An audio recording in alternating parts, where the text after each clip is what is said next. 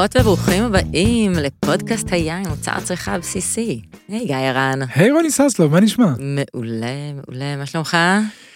קצת חם לי, אני חושב שזה חלק מהסיבה שבחרנו לדבר על אזור קצת קריר יותר היום. כן, זה, מצד אחד זה מרגיש שהקיץ הזה לעולם לא יסתיים, לא משנה איזה חודש יהיה, אבל אני חייבת להגיד שלשמחתי הרבה, אה, ביחס, בוא נגיד, עבור הענבים השנה היה טוב. הבציר, כן, רוב הייננים שתדבר איתם, מרוצים ממה שהיה. כן, לא היו המכות חום שהיו לנו לפני שנתיים שלוש, לא היו אה, סופות חול שהיו לנו, אה, כן.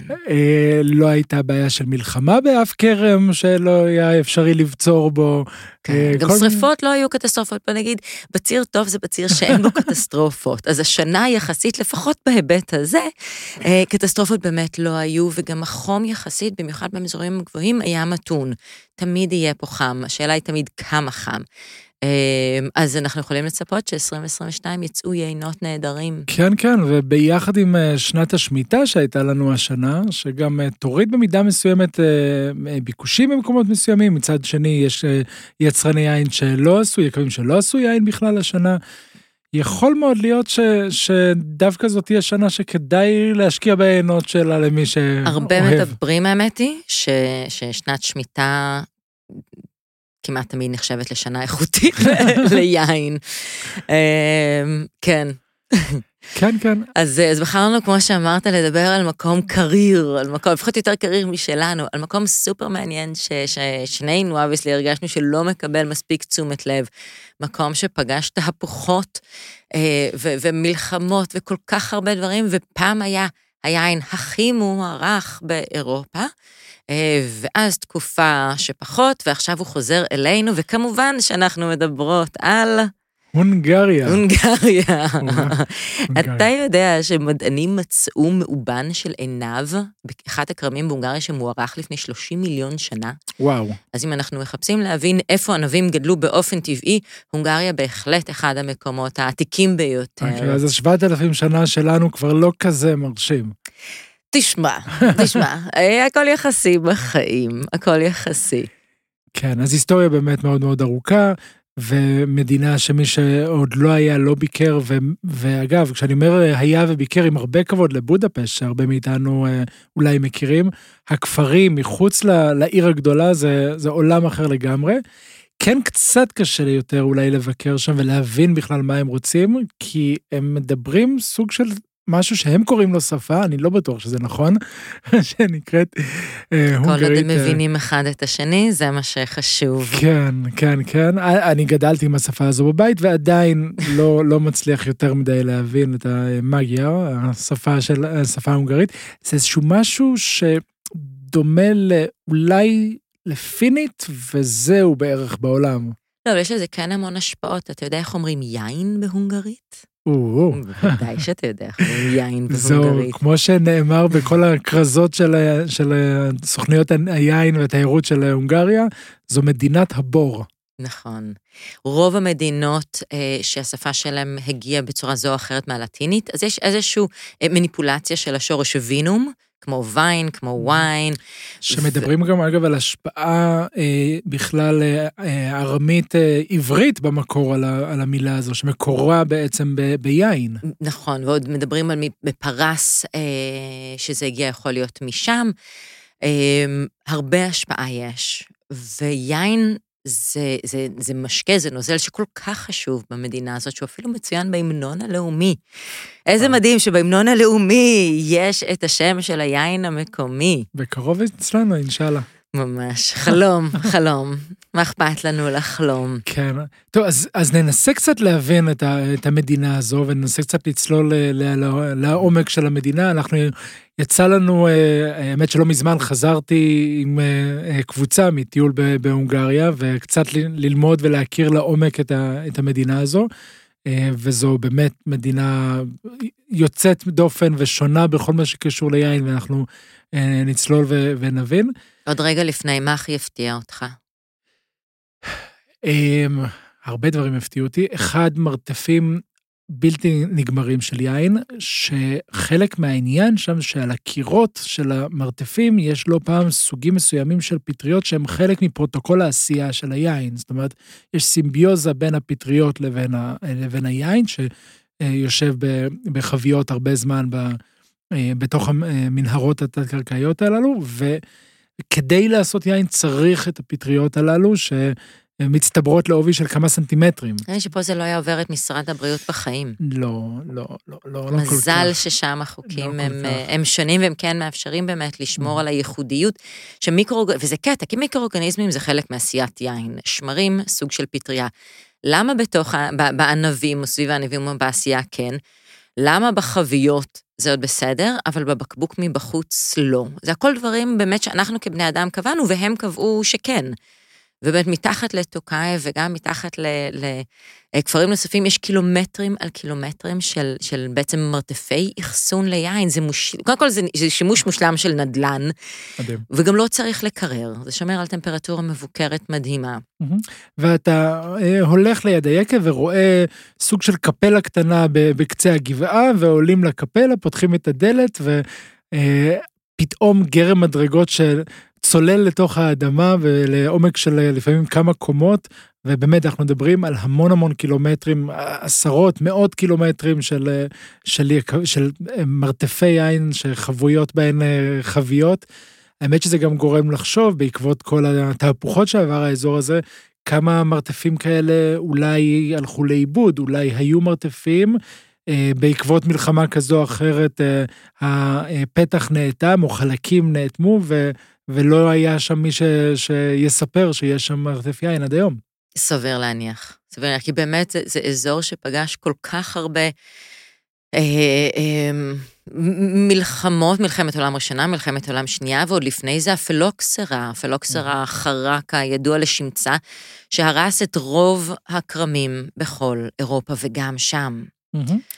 ועוד לפני זה עם השלטון המוסלמי וכן הלאה, אבל לפני שאנחנו צוללים, אני חושב שזה זמן נהדר אה, להזמין אורח שיצטרף אלינו לחלק הזה.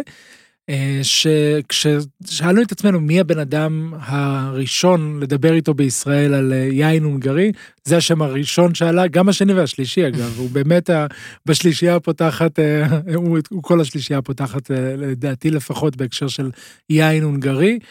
אה, זה אה, עופר ברון. עופר ברון אה, הוא בן 64 ועושה כל מיני דברים ש, שלא קשורים ליין, אבל הוא בעולם היין כבר יותר מעשור. התחיל ביחד עם נועם לייבא חביות מהונגריה, חברה שנקראת החבית ההונגרית, ובעצם בשנים האחרונות הם החליטו שהם רוצים להתחיל להביא גם יין מהונגריה לישראל, שהשוק מוכן, שההונגרים מוכנים, אנחנו עוד נדבר על המהפכות שעברו בהונגריה ממש לא מזמן. בסופו של דבר אה, ההיסטוריה העכשווית שלהם לא שונה מאוד משל, משלנו במשך שלה. ונועם אה, ועופר התחילו להביא יינות הונגרים לישראל, עד כדי כך שאני ממש מזהה אה, אה, התחברות של השוק, אה, אה, אימוץ של השוק אה, בישראל את היינות ההונגרים, והיום יש כמה וכמה יבואנים אה, של יינות מהונגריה. מה שלפני כן לא היה, עד ההתחלה של היבוא מהונגריה, אה, לדרך היין, סליחה, לחברת הכרם היה יין אחד שהם הביאו במקרה, כי הוא היה קשור בכלל ליין מספרד, את האורמו שקשור לווגה סיציליה, וזהו. פתאום עכשיו גם דרך היין מייבאים, וגם סארו מייבא, כן. ומתחיל להיות עניין סביב זה. אז בואי נזמין את עופר. שלום עופר, תודה שהצטרפת אלינו. שלום שלום. מה שלומכם? מעולה, תודה, מה שלומך? בסדר גמור, בסדר גמור. אנחנו מספרים קצת אה, על, אה, על אה, הונגריה, ואתה יודע, כשאנחנו מדברים על הונגריה אצלי לפחות, ונראה לי שגם אצלך חיוך עולה, אנחנו מנסים בעצם להבין רגע, לפני שנצלול למה שקורה היום, מאיפה זה הגיע? איך התפתח, התפתחה תרבות היין בהונגריה, עשיית היין, ענף היין ההונגרי בכלל, כבר בהיסטוריה הוותיקה יותר אפילו? טוב, אז ראשיתו של היין ההונגרי זה בתקופת הרומאים. הונגריה הייתה קרויה אז פנוניה, או בחלקה הייתה טאנץ דנוביה. אה, פנוניה הייתה ידועה כחבל ארץ שבו הופק יין. אין לנו הרבה מידע על זה, אבל חלפו תקופות, ההונים עברו בהונגריה ואחר כך המג'ארים במאה העשירית. במאה ה-15 התפתחה שם תעשיית יין, בעיקר באזורים של מזרחיים, הצפון-מזרחיים, באזור טוקאי. באותה עת הייתה הונגריה, יצאה הונגריה, או נכנסה תחת כיבוש עות'מאני. 1526 מסמלת את השנה שבה חולקה הונגריה בין העות'מאנים לבין ההבסבורגים. יש לנו תיעוד מעניין של ייצור יין בהונגריה מהמאה ה-15 בערך, 16, והחל במאה ה-18, 1700 ו... יש לנו כבר תיאורים של הפלסיונים, הראשון שבהם הוא טוקאי, שנחשב מהפלסיונים הראשונים בעולם. כן, הוא מתחרה בעצם בקיאנטי ומתחרה בפורטו, בפורטוגל, וכל אחד אומר שהוא היה ראשון. בדיוק, שלושתם כן. אומרים שהם הראשונים, אבל כרונולוגית הוא השני, אם uh, מסתכלים על זה, 1716 uh, קיאנטי ו-1930 uh, טוקאי. לא, לא, לא, 1737. זה השנה אה. שאני מכיר. אה, אבל הדעות, אה, תראו, זה השאלה היא מתי נקבעו כללים מחייבים. אז יכלו הכללים להיראות כך או אחרת, אבל אני חושב שהדיוק ההיסטורי פחות מעניין. יותר מעניין הוא שבמאה ה-18 נקבעו כללים. והכללים האלו אומנם רק באזור טוקאי, ובעיקר לעיינות קינוח, עיינות מתוקים. כשבעצם אז ההתמקדות הזאת, אתה אומר שהייתה כבר אז על עיינות מתוקים. כן. עיינות מתוקים מבוססי זנים מסוימים, יש חמישה זנים בטוקאי, שהם זנים רשמיים. הבולט והחשוב שבהם הוא הפורמינט. אנחנו הולכים עוד לצלול רגע פנימה לתוך אה, הונגריה, אבל כן. בואו שנייה לפני, לתוך טוקאי, אבל שנייה לפני שאנחנו צוללים את טוקאי, נמשיך רגע את המסע ההיסטורי באמת, ואמרת אה, מאה ה-18, הגדרה של, אה, של חוקים, ו, ומה הלאה אז? אמ, אני חושב שהמאה ה-19 18 ו-19 מסמלות את הדור של הפריחה של תעשיית היין ההונגרית. המאה uh, ה-20 כבר התחילה בראשיתה לסמן ירידה הדרגתית של קרנה של uh, תרבות יין הקינוח של הונגריה. כן, אחרי שעוד במאה ה-16 המלך לואי ה-14 הצהיר על זה בתור, על כן. הטוקאי בתור אה, יין המלכים ומלך היינות, כן. והייצוא של יינות מגואריה אפשר להם גם במידה מסוימת אה, הרבה חופש והרבה עצמאות, הם פתאום נכנסו למאה אחת עם שני מלחמות עולם ו-40 שנות קומוניזם. איך זה השפיע עליהם? אה, השפיע לרעה, מאוד לרעה. כן. אה, מה שקרה בתקופה הקומוניסטית, אה, אחרי מלחמת העולם השנייה, הוא תופעה של הרס התשתית שהייתה בנויה מקווים קטנים, פרטיים כמובן, רובם השתייכו לאצילים או לאנשים בעלי הון. אה, הקומוניסטים אה, כדרכם עשו קולחוז אחד גדול, בנו אה, יקב מרכזי אחד, שבעצם קיים עד היום במתכונת קצת אחרת, אבל יקב מרכזי אחד שדרס את כל החקלאות הפרטית. הם העדיפו לגדל יינות שמבוססים, או לייצר יינות שמבוססים על גידול מרבי של ענבים בחלקות ולא גידול אופטימלי. כן, יבול מאוד גבוה, יבול איכות כן. ירודה, אפילו פסטור מדובר נכון. שחלק מה... רחמנא ליצלן יינות כשרים. כן. לא על זה חשבו הקומוניסטים, אבל התוצאה הייתה שהיין ירד באיכותו בצורה דרמטית, וכמובן שהמוניטין שלו נפגע קשות. כל זה עד 1990. 1990 התהפך הגלגל שוב. נכנסו משקיעים זרים. רבים מעקבי העילית של טוקאי הם יקבים בבעלות זרה. עד היום? עד היום, כן. כן, כן, חברות ביטוח צרפתיות, יקבים כן. ספרדים. כן, כל, כל מיני בעלי ממון, בין אם הם מתחום היין ובין אם לאו. והם בעצם אוששו את הענף, אה, העלו את קרנו וגם עשו, ודאי נדבר על זה בהמשך, עשו אה, שינויים בתפריט היינות. לא עוד רק יינות קינוח, אלא גם דברים אחרים. כן, עוד ששנות ה-90 היה, היו הרבה ניסיונות גם בהונגריה, מין להיות מותאמים יותר לכך הבינלאומי. אמ, יותר להביא אה, זנים בינלאומיים וקצת פחות דגש על הזנים המקומיים שלהם. אכן, אכן את צודקת. אה, זה היה נכון לא רק לאזור הזה, אלא דווקא יותר לאזורים אחרים בהונגריה. אה, כי הזנים של אזור טוקאי הם, הם ייחודיים לאזור הזה, בעוד שהזנים הבינלאומיים מגדלים אותם בחבלי ארץ שונים של הונגריה. לא אמרנו בראשית הדברים שהיום אה, מקובל לסווג את הונגריה ל-22 אזורי יין, והם בהחלט נבדלים זה מזה בסוג הענבים שמגדלים בהם ובאיכות הענבים שמגדלים. אוקיי, okay, אוקיי. Okay. טוב, אה, אנחנו אגב השארנו, והייתה לנו דיון שלם על זה לפני כן, לרוני ולי, השארנו את ההגייה של חלק מהשמות, אה, רוב השמות לך, כי שיהיו בריאים, אני חושב שזה חלק מהאתגר עם היינות ההונגריים, הגייה של השמות. זה נכון, זה נכון. אז מה, מה אתה רוצה שאני אגיד? אז אה, התחלת לדבר על זני ענבים למשל, וזני ענבים אופייניים להונגריה. אה, אולי, אה, אולי בעצם נצלול רגע לאזור היין המוביל, זה שכבר התחלנו להזכיר קודם? כן, אז העינב המוביל בטוקאי, כמו שאמרנו, זה פורמינט. פורמינט זה שם קל להגיע ולא צריכה להיות בעיה עם זה. העינב הזה הוא גם עינב מאוד נפוץ באופן כללי, מתוך סך כל השטחים,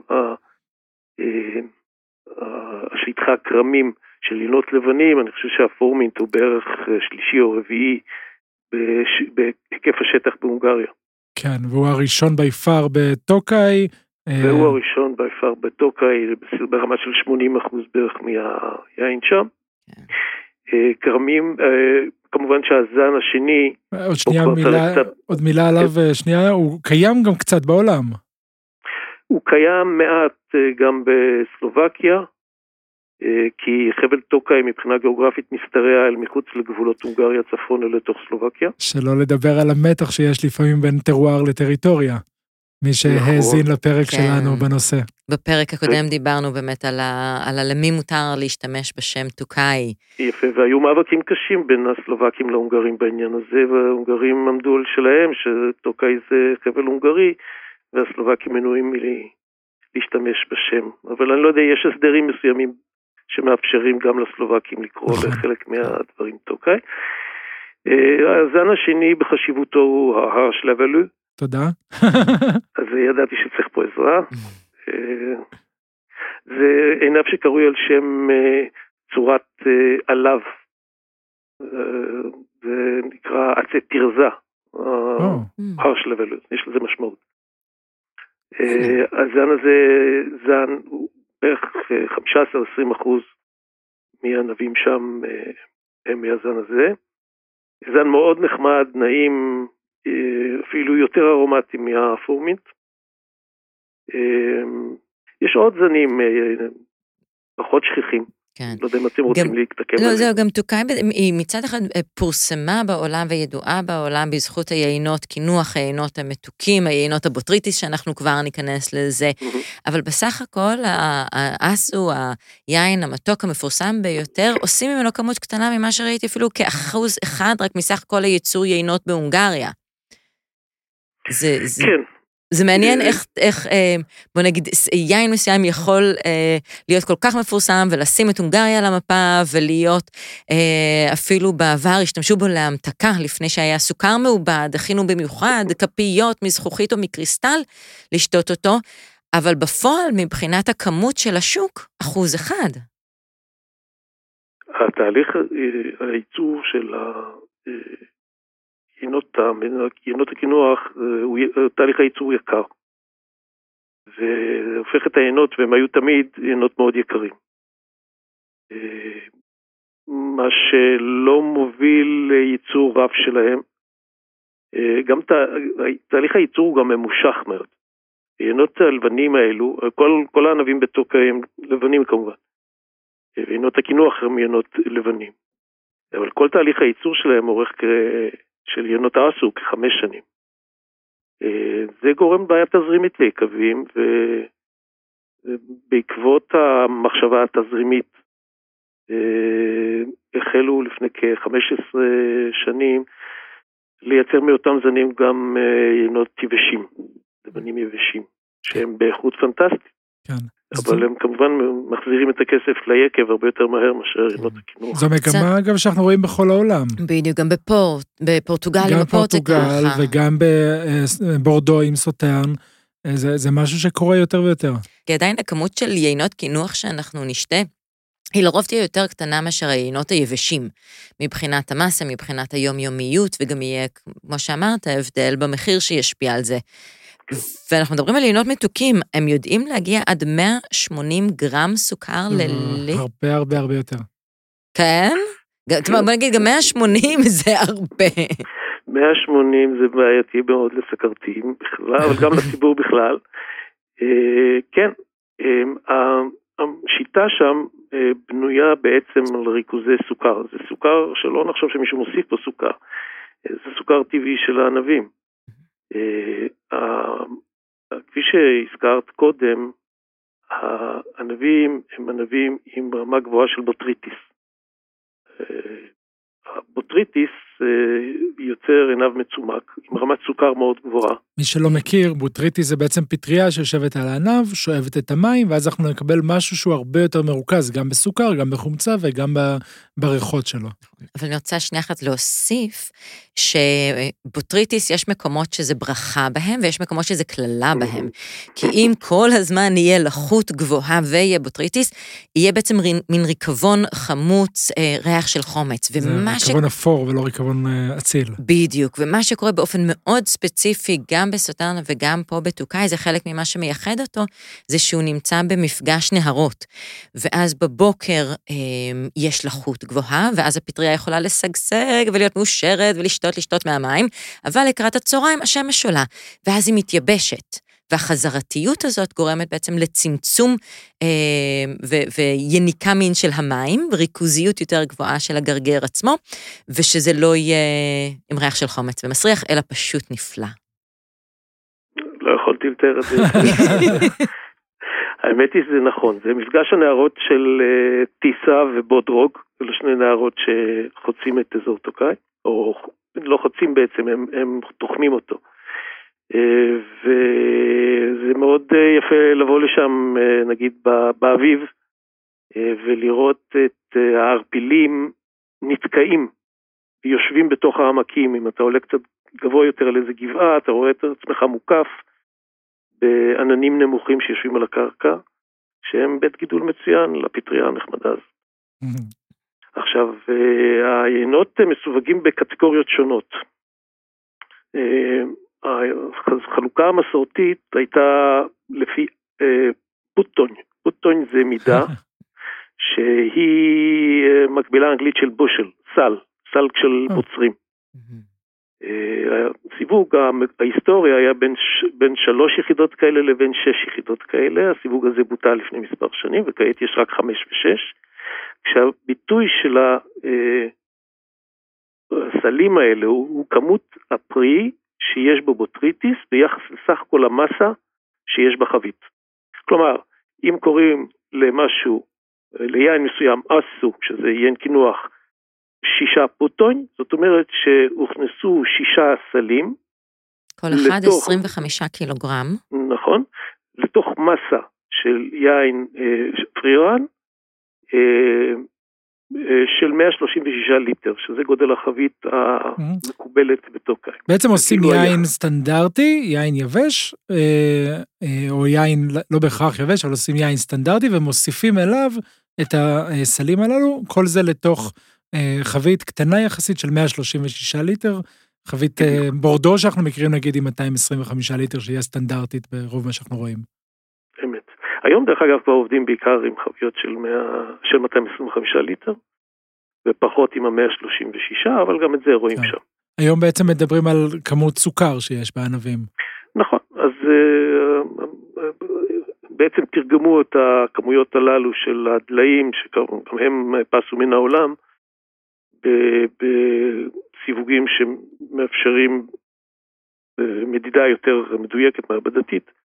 ולכן אה, אנחנו מדברים על בין 120 ל-180 גרם בחמש, בקטגוריה 5 ו-6. 120 עד 180 גרם סוכר לליטר, זה ריכוז מאוד גבוה. אוקיי. Okay. היכולת שלנו לשתות את היין, ושהוא לא יהיה לנו דבק בפה, נובעת מרמת חמיצות מאוד גבוהה. זה המקום היחידי בעולם שאני פגשתי בו, שיש טכניקל uh, שיט, uh, דף uh, טכני שנותנים במסגרת טעימות יין, שהולכים לטעימות יין מקצועיות, ובדרך כלל יש שם כמות אלכוהול וכמות, יכולה להיות כמות סוכר, כי זה יין מתוק, ומדדים נוספים, וזה המקום, זה נענבים וכן הלאה, המקום היחידי שראיתי באופן קבוע, כמות של חומצה, total acidity, וזה הסטנדרט שם. כן, יפה. כן, כי הטוטל אסידיטי הוא זה שמאפשר לך לשתות את זה בקלילות יחסית. כן. אנחנו מגיעים שם למי שמכיר את המספרים, ראיתי גם למעלה מ-11 TA ליין כזה, לטוטל אסידיטי, כשיין סטנדרטי אה, יבש שאנחנו מכירים. שש כזה, תלוי איזה, שש, שבע בכיף, כן. אבל באמת זה מה שמאפשר לשתות את זה, כי החמיצות מאזנת את המתיקות. נכון, זה אה, סוד העניין. כן. האיזון הזה. יפה. וכמה בארץ שותים? זה חלק ממה שאתה גם מייבא לפה? כן, בהחלט. Okay. אוקיי. איך, איך, מה הגישה, איך מקבלים יינות קינוח שכאלה בארץ? אה, זאת שאלת השאלות. אה, לישראלים מאוד קשה עם זה. אני מוכרח להודות, ישראלים, החייך הישראלי התרגלה לינות יבשים. Mm-hmm. בעת האחרונה גם מתרגלת לעינות יבשים אה, לבנים, באופן משמעותי יותר מאשר בעבר. אה, הצעירים שבנו אה, אכן מתעניינים בעינות ממקומות אחרים, יינות עם שמות שלא שמעו קודם. יחד עם זאת, יין מתוק, אני חושב, הוא באסוציאציה של רוב הישראלים קשור לקידוש בשבת משום מה. נכון. כן, קידוש בשבת, יין פטישים. ולאו דווקא ליין איכות. כן. ו... ופה אנחנו מדברים במוצר מאוד מאוד איכותי. דרך אגב, לא שאלתם, אבל ישנה קטגוריה אחת פחות יקרה mm-hmm. מיינות האסו, והיא דווקא פותחה על ידי יהודים. אה, בראשית המאה, בסוף המאה ה-18, תחילת המאה ה-19, היגרו לאזור טוקאי יהודים רבים מגליציה, סוחרי יין. Mm-hmm. והחבר'ה האלה הגיעו למסקנה שקשה מאוד לשווק את המוצר היקר הזה, והם חיפשו מוצר זול יותר, שניתן יותר לשווק אותו. אז הם ביקשו שלא אה, יבצעו בצירים של גרגרים, כפי שעושים אה, עם אה, ענבי האסו, שבוצרים אותם ידנית גרגר גרגר, ולכן הם מאוד יקרים. והם אה, דרבנו את בעלי היקבים אה, לבצור אשכולות. עכשיו, אשכולות בחלקם נגועים בבוטריטיס. אלא מאי? אם עושים יין באופן הזה, אז כמות הסוכר משתנה מבציר לבציר, מחבית לחבית. אה, והיא איננה קבועה. ליין הזה קראו אותם סוחרים סמורודני. סמורודני איננה מילה בהונגרית, אלא מילה בפולנית. הואיל ואני לא יודע את השפה, אז בדקתי במילון. וזה משהו כמו מכל הבא ליד. אה, וכנראה שאיך שיוצא אני מרוצה זה הכותרת, כי היין הזה הוא, הוא יין מתקתק, רמות הסוכר גבוהות למדי, בסביבות 90 גרם, אה, והיין נמכר במחצית או ברבע מהמחיר שבו נמכר הטוקאי המקוטלג okay. אוקיי. בתור ברמת העשיית יין היום, איזה דברים מעניינים, חדשים, אה, קורים היום בהונגריה? לאן הם לקחו את זה מאז, ה... מאז המלך? לקחו את זה להרבה כיוונים שונים. קודם כל, בהונגריה מרבים לייצר שמפניה. עינות מבעבעים, כן, בשיטה המסורתית. בדיוק, מתוד טרדיציונל וגם שיטות אה, פשוטות, אה, וזה מאוד פופולרי. אה, הרבה מאוד רוזה בשנים האחרונות מייצרים שם, מאזורים אחרים, אני לא מדבר בכלל על צוקאים בהקשרים האלו. ינות לבנים רבים יש באזור של אגם בלטון. יש לא דיברנו בכלל על יינות אה, אדומים כבדים. שבאים משני מקורות, אחת באגר, ששם... אה, תראה, תראה, אנחנו, אתה, אתה צודק לגמרי, והאמת היא שאמרתי לרוני, אנחנו צריכים ארבע שעות לפודקאסט הזה, אבל אין לנו את האפשרות הזו. אז רגע מילה אחרונה כדי לסגור את uh, טוקאי, ותעצרו אותי כן. אם, אם יש לכם משהו שהוא קריטי לפני. Uh, היין הכי הכי יוקרתי מטוקאי, מעבר לעיינות היבשים הנהדרים שגם עושים שם באזור, uh, זה יין מאוד מאוד מאוד מתוק, שעשוי רק מהפרירן של הענבים שנגועים בבוטריטיס. שם אנחנו מדברים על אסנציה, ואנחנו מדברים על יין שיודע להגיע גם 700 אפילו 800 גרם סוכר לליטר. 700 כן. אפילו 800 גרם סוכר לליטר, בהחלט, גם אני לא, גם לי זה היה נראה לא סביר. כן, על המספרים הללו אנחנו מדברים. אה, תעצור אותי אם אני, אם אני טועה כאן. לא, אה, אתה לא טועה בכלל, אה, זה יין יקר להחריד. כן. והוא באמת, אפילו פרירן בלי פרס. כן, כן. טון וחצי של ענבים מוציאים בערך 30 ליטר. זה בערך כן, הסדרי גודל. הכמויות הן מאוד קטנות, זה נמכר בבקבוקים אה, מאוד קטנים, 175 cc ו-250 עד 250. אה, זה הרבה פעמים מסופק עם כפית מקריסטל, כן. אה, רמת האלכוהול כ-3-4 אחוזים. כן. כן. יותר מזה השמרים פשוט לא יכולים להתסיס, הם מתים כן. מ... וזה גם אחרי שנתיים של תסיסה. כן. כן. כן, כן. אה, אז זה לגבי טוקאי והיינו יכולים להמשיך עוד המון. בוא בכל זאת ניתן סקירה מהירה כי הפודקאסט ייגמר לנו לצערי מתישהו. אה, נעשה אז כן סקירה מהירה, אה, יש לנו אזורים חשובים נוספים בהונגריה, אולי נדבר על, אנחנו נשאר בצד המזרחי של, של הונגריה ונדבר על אגר בכמה מילים. כן, אגר היא עיר שנמצאת בחצי הדרך בין בודפשט לטוקאי, בחלק הצפון מזרחי של המדינה. אה, זה אזור גם כן גבעי, אה, מגדלים בו מגוון של אה, סוגי ענבים, מגוון גדול, כדי שהיין הבולט באזור הזה הוא הביקאבר, ביקאבר זה דם שברים, עם סיפורים מעניינים, אגדות מימי הקרבות נגד הטורקים באזור על מקור השם הזה. אבל לא שהם הוסיפו דם שברים, אלא שהטורקים ראו שיש להם עיניים אדומות כמו של שור, אמרו, אנחנו לא יודעים מה הם שותים, אבל אל תסתבכו איתם. כל אגדה הולכת טוב. תלוי איזה ספר פותחים, תמיד יש כל נכון. מיני אגדות על הסיפור, אבל זה כנראה קשור איכשהו לימים ההם. אה, הביקאבר הוא יין אה, שיכול לצאת בסוגים שונים וטעמים רבים, משום שהוא אומנם אה, מבוסס על עיניו מקומי אחד, על כן, בבקשה. מה? כן, בבקשה. הוא מבוסס על הקייק פרנקוש. כן, שזה בעצם הבלאו פרנקליש. נכון. אוקיי. אז הקייק פרנקוש, אבל הוא יכול לבוא עם עוד 12 אה, אה, זנים אחרים לפי חוקי האפלסיון שם, כך שהמגוון האפשרויות של הטעמים הוא די רב. כן. זה אגר. וגם שם האיכות הולכת ועולה, ויש המון כן. המון אה, דברים טובים ושווה לטעום. ודילגנו על עוד כמה אזורים, אבל בהחלט יש עוד מה לראות בצד המזרחי של אה, הונגריה, אנחנו מדברים בעיקר על הצפון-מזרח.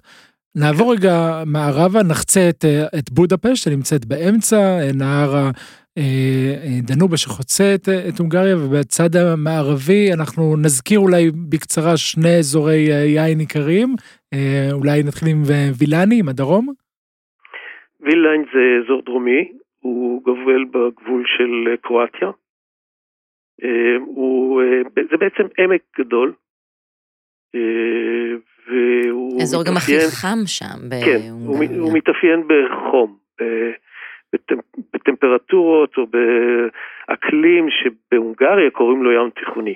כן. לא בטוח שאנחנו גם אולי קצת דומה לרמת הגולן, אולי אדמת בזלת, יחסית חמים, וגם הזנים, כן. קברני פרנק, קברני נכון. סוביניון, אה, מרלו שגדלים שם. אפילו יש כאלה שאומרים שבין הקברני פרנקים הטובים בעולם, ייתכן והם משם. מעניין מה הצרפתים נכון. חושבים על זה. אה, האמת היא שזה, כל מה שאמרת נכון, וקברני פרנק הוא די המלך של האזור. אז אה, קברני פרנק שונה מהקברני פרנק שהמאזינים שלנו מכירים. אה, הוא הרבה פחות עסבוני. Okay. אוקיי. יותר דומה לקברני סוביניון. אוקיי. אבל הוא עדיין מצוין. תראו, אנחנו עדיין מדברים על 45 צפון פלוס מינוס, זאת אומרת, זה עדיין יחסית מאוד מאוד צפוני, כן. בהשוואה אלינו למשל, וגם לבורדו אפילו.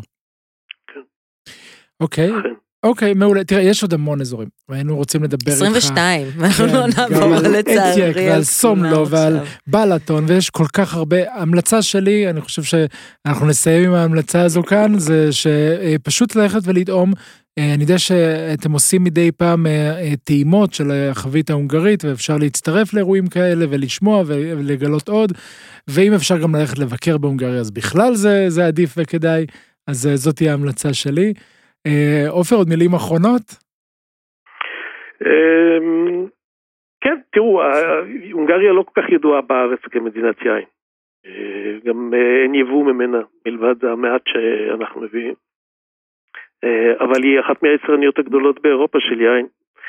וחלק ניכר מעינותיה, לא כולם כמובן, אבל חלק ניכר הם מינות מאוד איכותיים ומעניינים ושונים. מייצרת קצת יותר מפי עשרה מישראל. אה, כן. ובאמת אה, היום בעקבות החבית ההונגרית התחילו לייבא, חברות נוספות התחילו להביא יין מהונגריה לישראל. אכן כך.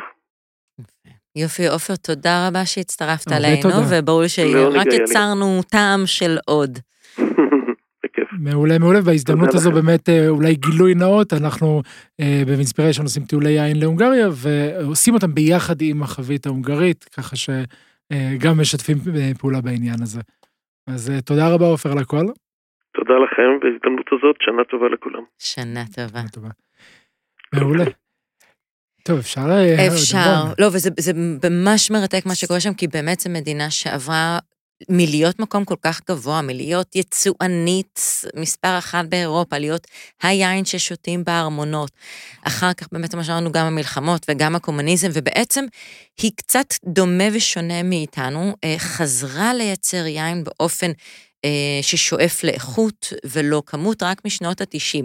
30 שנה, ו-30 שנה זה לא כל כך הרבה זמן בעצם. ברגע שהקרקעות חזרו, אה, לבע... או עברו לבעלות פרטית, אה, התחילו לשאוף גם לאיכות, חזרו גם בשנים האחרונות ליותר זנים מקומיים, לתפיסות זה מרתק, זה מרתק. העניין של הזנים המקומיים, אז אמרנו קודם, קברנס סוביניון, פרנק כאלה, זה לא בהכרח הזנים של ה... אה, של, של ההונגרים, אבל פתאום רואים חזרה לכל מיני זנים מקומיים ש, שיש רק שם, או בעיקר אה, בהונגריה, אה, קדרקה ויופהרק שמגיע מסומלו, וכל מיני שמות של לך תגיד, אבל באמת דברים מרתקים ששווה, שווה כן. לטעום. אה, אז... זה, זה מאוד יפה באמת לראות שמה שהם עוברים זה גם מה שגם בישראל וגם ביוון וגם העולם, בפורטוגל ובכל העולם. העולם.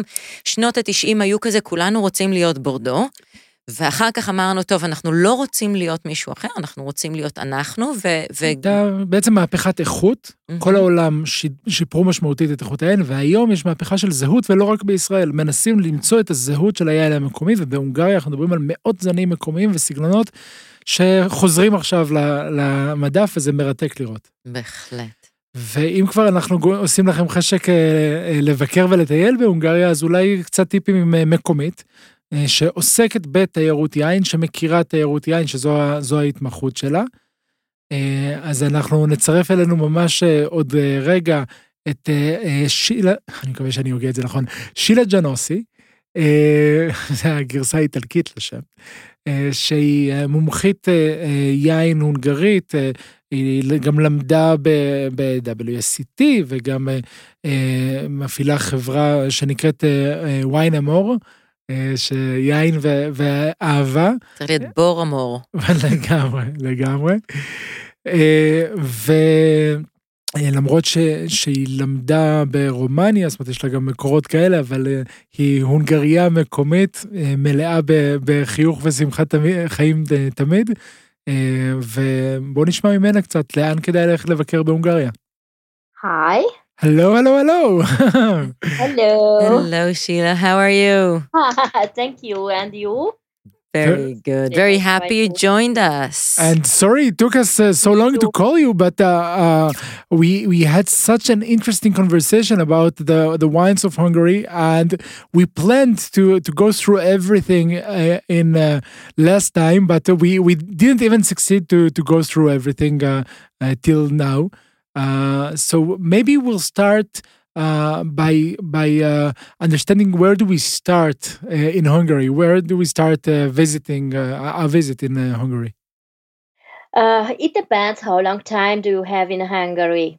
If your guests guests have only limited time and they are concentrating in and about Budapest, then of course also in Budapest, even it's not a wine region, we can offer a lot of uh, wine related programs like wine bar visits or tastings or a crash course about Hungarian wines and Hungarian wine regions. How many? Uh, in, like how common are wine bars in Budapest? They are very common. We have a few, uh, some ten or twenty wine bars. So in each district we have, and uh, oh, especially wow. in the city center, in the downtown, we have many many wine bars. Oh, and, and if you go uh, to a wine bar, specialized in different wines as well, and some of them they offer also crash courses for oh, tourists. Oh. And if you go to a wine bar in uh, Budapest, will you see mostly wines from all around the world, or will it be mostly from uh, Hungary? Uh, the most wine bar offers wines from Hungary, and there are some uh, wine bars uh, specialized of uh, international wines. Nice. But it is common to visit wine bars that are specialized and are specific in local uh, Hungarian wines that you can taste the different regions. Yes, yes, yes of course. Yes, it's not that common here in Israel. it's, not of course. it's not. It's not. Of course, it's a wonderful thing here. Most wine bars have a very small mm. local wine list, mm. and it's mainly international. Okay. Mm. And when leaving Budapest, what do you feel? No, we have we have wine bars with every region of Hungary. Oh. So they offer wines from every region of Hungary, and uh, actually we have 22 wine regions in Hungary. so a lot of possibilities also for visiting. Yes. What's your favorite wine region? Actually, my favorite wine region is Tokaj. it's, it's an absolute unique wine region but I like very much uh, Szekszárd wine region for their red wines and the Neszmé wine region for their whites. Oh, okay. So uh, I mean, there are so many to to uh, discover, uh, and uh, um, you started talking about Tokaj. Is it uh, difficult to uh, to arrive to Tokaj to visit there? It's absolutely not difficult, but you need at least two days for visiting Tokaj because if you start uh, if you depart from budapest you have uh, travel uh, around three hours mm-hmm. Uh, three hours drive. So if you want to come back in the evening you will have only limited time for uh, visiting the wineries. So i recommend at least one night in tokaj at least, at least I was thinking more of a week. Would that be enough? yes, uh, it can offer oyster programs and visits for uh, for more uh, more than a week because uh, not only the wine uh, what we have in Tokai, but a lot of programs with vineyard tours, castle visits, um, houseboating, canoe tours, uh, bike tours. Oh, so a lot of possibilities. Spa also. Uh, we have only small spas in the Tokaj wine region, but if we traveling to Tokaj, so 50 kilometers from Tokaj wine region in Miskolc, we have a thermal bath, which is also a cave bath. Nice. So it's very interesting. And one and a half hour from Tokaj is Eger mm-hmm. on the road to Budapest, and Eger has also a spa, a very uh, good spa, thermal baths, Turkish baths. Nice. What do you feel uh, is unique, or what is the essence uh, in the Tokai wine region? The essence in the Tokai wine region is the terroir and the mac- microclimate uh, because they are volcanic wines uh, with very different uh, soils and this absolute minerality uh, which uh, gives for the wines a very special taste uh, second time the, the local grape varieties that we have in tokai wine region and the microclimate which is influenced by the two rivers the tisa and bodrog river uh, which offers the possibility in autumn for the portraitized sweet wines. So I think that the the sweet wines from Tokai, the Tokai Asu and the Tokai Samaroni are absolutely unique in in the world. but also the dry wines like Furmint and hmm. Harshla are, are very nice uh, dry wines and also a very good wines for aging. And what would you pair with uh, those wines? Uh, what is uh, the specialty in terms of culinary? A culinary, what is absolute a perfect combination and pairing to Tokai also is the foie gras. Mm, anything vegan that would go with it. but of course, with some some very good uh, cheeses is also good. The Tokai also, and the dries are, uh, for example, the dry Furmint, also with fishes or or or some meats, but also with uh, Asian cuisine. Okay. But seriously, now you were laughing and I understand why. But seriously, now, like, how suitable is Hungary for vegan wine lovers? Uh, yeah. are, more and more wineries are trying to prepare vegan wines. And uh, by the wineries, if you have a meal by the winery, it's a little bit difficult to offer vegan meal but we have a wonderful uh, for vegetarian meals it's no problem because we have a lot of wonderful cheeses. But they try to um, if you have clients for uh, like vegan clients the the wineries try to hmm. resolve the problem. What kind of cheeses will we see in uh, in this uh, region in Tokai and all around Hungary? Uh cow and uh, and the goat cheeses as well Okay, okay. Mainly fresh cheeses or, or, or with aging one, two years. We have also in Tokai Wine region a very good uh, cheese manufacturer and also possible for visit and tasting. Nice. Very, very nice. Okay, so you'd recommend to go first and visit Tokai, and if it's the first uh, wine region, if you if you can only visit one wine region, it would probably be uh, Tokai. But let's say we have enough time what should be the second uh, uh, region to visit? If you visit Tokai, you have to stop in Eger wine region, which is very uh, famous for Egri Bikaver or uh, Bull's Blood, uh, the very famous red uh, wine cuvee of the country. And Eger has also very nice wineries and very quality wines. And nice. it's also a very nice baroque city with thermal pass possibilities. It has also a a small castle from the Middle Age, and also mm. a valley called the Valley of the Beautiful Women, where we have a lot of wine cellars and the cellar row. Uh, which is very nice for visit and for evening parties. Oh, so you can just do uh, like bar hopping, but winery hopping, and walk from a winery to a winery and taste and taste until you cannot find the next yes, one. Yes, right. and and they are very different wineries because some of them are very good and uh, uh, wineries, quality wineries. But on the cellar row, you will find also very authentic, uh, traditional small wineries. And how do you cope with uh, with the language? I mean, some of us do not understand Hungarian yet. Uh, do the the locals uh, speak English? Uh, yes, most of the locals no times uh, nowadays uh, speaks uh, English. Nice. The the bigger wineries they have uh, the the winemakers speak uh, English or they have English speaking staff, but also in the smaller wineries um, some words in English for sure.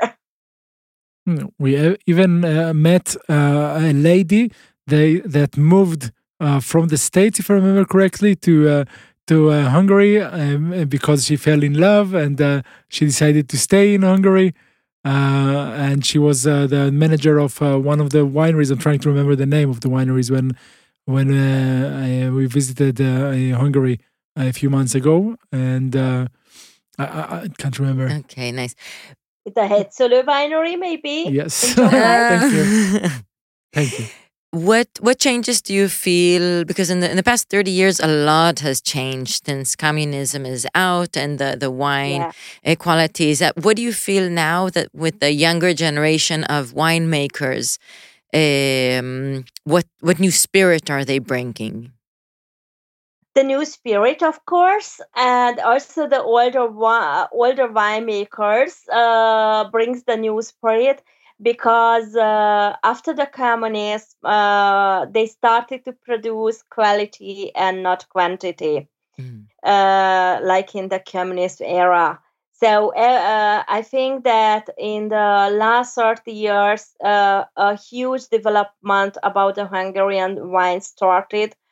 and but the big wine competitions of the world uh, you will find the Hungarian wines, of course.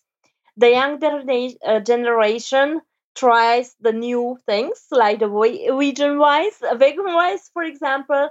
And we have a lot of wineries um, with uh, organic wines and nature wines in the last years. Nice, nice, nice.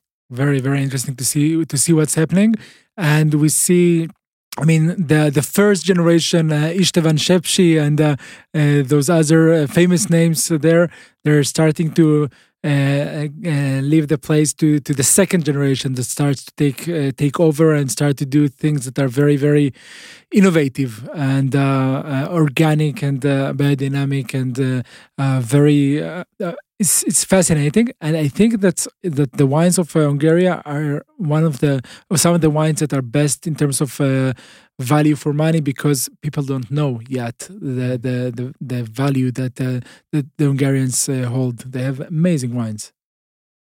Yes, yes, and the new generation is very open-minded, open also for wine dreams. A lot of them uh, studied abroad.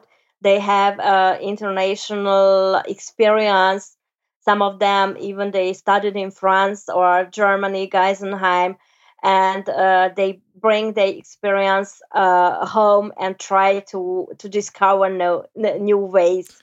Of course, every winery uh, now has a, a, a, very big problem with the climate change, even mm. in Hungary. So they have to learn a lot and to experience a lot how to uh, go further with the winemaking. How is it influencing it already as far as the growing, as far as irrigation or grape variety? What changes do you see uh, that the climate has already or that it's starting?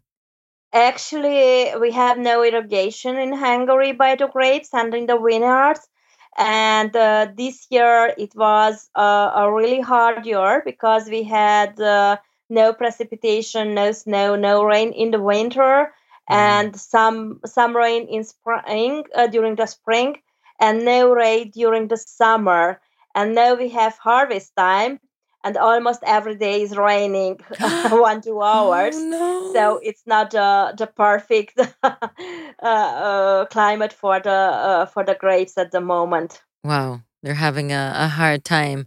But yeah. Uh, but the grapes, like us and like everything, is going to constantly adapt to the new reality around us.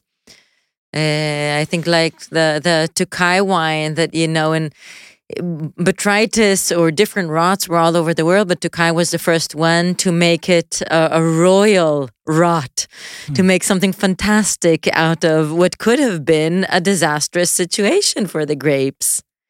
Yes, of course, but but you know the the the botrytis uh, for the Tokai wines uh, needs uh, a very good weather, a long and sunny uh, autumn. So not every year is perfect for the botrytis wine and the Tokai Os wine. And the prestige wineries uh, produce Tokai Os wine only in, in the Asu vintages and in good Asu vintages. Mm. At the moment, it seems that this year won't be a very good also vintage, mm. but but let's hope. yes, we're we're having our fingers crossed. Oh. Any... Yeah, thank you. Any last recommendation or something you would like to share with our audience or like them to visit or know of, of Hungarian wine? Mm, maybe when is the best time to come? The best time to come, I see it's uh, the late spring uh, months and the autumn months uh, so during April, May, June, or, or September, October, even that the days are shorter. Maybe the best is the springtime. Uh, July, August is too hot for for vineyard tours and for for vine tours. But even if you if, if in winter uh, we have no vineyard tours, but cellar visits, uh, uh, the cellars are open, so we can organize cellar visits different ev- events and the restaurants are open and the sites and also a spa program in winter time during the winter time is a really good experience. Wonderful. Thank you so much thank you, you for na- thank you. you for joining us and, and next time i hope we meet in hungary Yes, you are welcome in Hungary. So we are waiting, looking forward to see you in Hungary. Thank you. Thank, you so much. Thank you so much. Thank you. ביי ביי. Thank you. ביי ביי. וואו. וואו, טוב, אני הזמנתי בינתיים כרטיס טיסה, אחד לאפריל, אחד לסוף ספטמבר. Hmm. את יכולה גם בסוף ספטמבר להצטרף לבציר, אם בא לך לבצור את הענבים אחד-אחד בשביל... גרגר, גרגר, אתם כן. יודעים מה זה לבצור גרגר, גרגר. לא פלא שזה כל כך יקר, וגם ששותים את זה בשלוקים קטנים, או אפילו בכפית. כן. אני חושבת שזה היין היחידי כיין, שיש לו מסורת שתייה בעצם בכפית. כן, כן, כן, יש בזה משהו. כן. אמ, טוב, אני מאחל לכולנו הרבה שתייה של עינות מתוקים, אה, מתוקים וטובים, כי זה גם כן. מעיד על איזשהו... אה, איזשהו רוגע על, על העובדה שיכולנו רגע אחרי הארוחה לעצור, לשבת עדיין עם אולי קצת אה, גבינות או גבינות טופו. קשו. קשו, כן. וליהנות רגע ו, ולנשום. זה חלק מהעניין, אחד הדברים שאני מאוד אהבתי בהונגריה זה שזה ממש מרגיש כמו מקום שמאפשר לך לנשום, הכל נורא ירוק, הכל נורא יפה, פתוח, נקי, אנשים מאוד מאוד חברותיים שרק רוצים לארח ולקבל אותך. יפה. יאללה, אז ניפגש בהונגריה. כן, רגע לפני שאנחנו מסיימים, חשוב מאוד אה, ללמוד את המילה הכי חשובה בהונגרית, אה, שזה לחיים. זה... וואי, אני, אני מיליון פעמים יודעת ואז שוכחת אחרי שנייה. אז יש לי טריק בשבילך. כן. המילה היא egészségedre. egészségedre. בדיוק.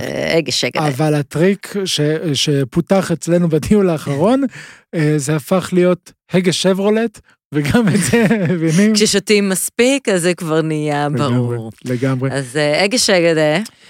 לחיים, ובהזדמנות הזו אתם מוזמנים להיכנס לפורום היין, מוצר צריכה בסיסי, ולהעלות שאלות ותהיות ובקשות ושמות של עינות הונגרים. שאתה... החוויות שלכם, מה שבא.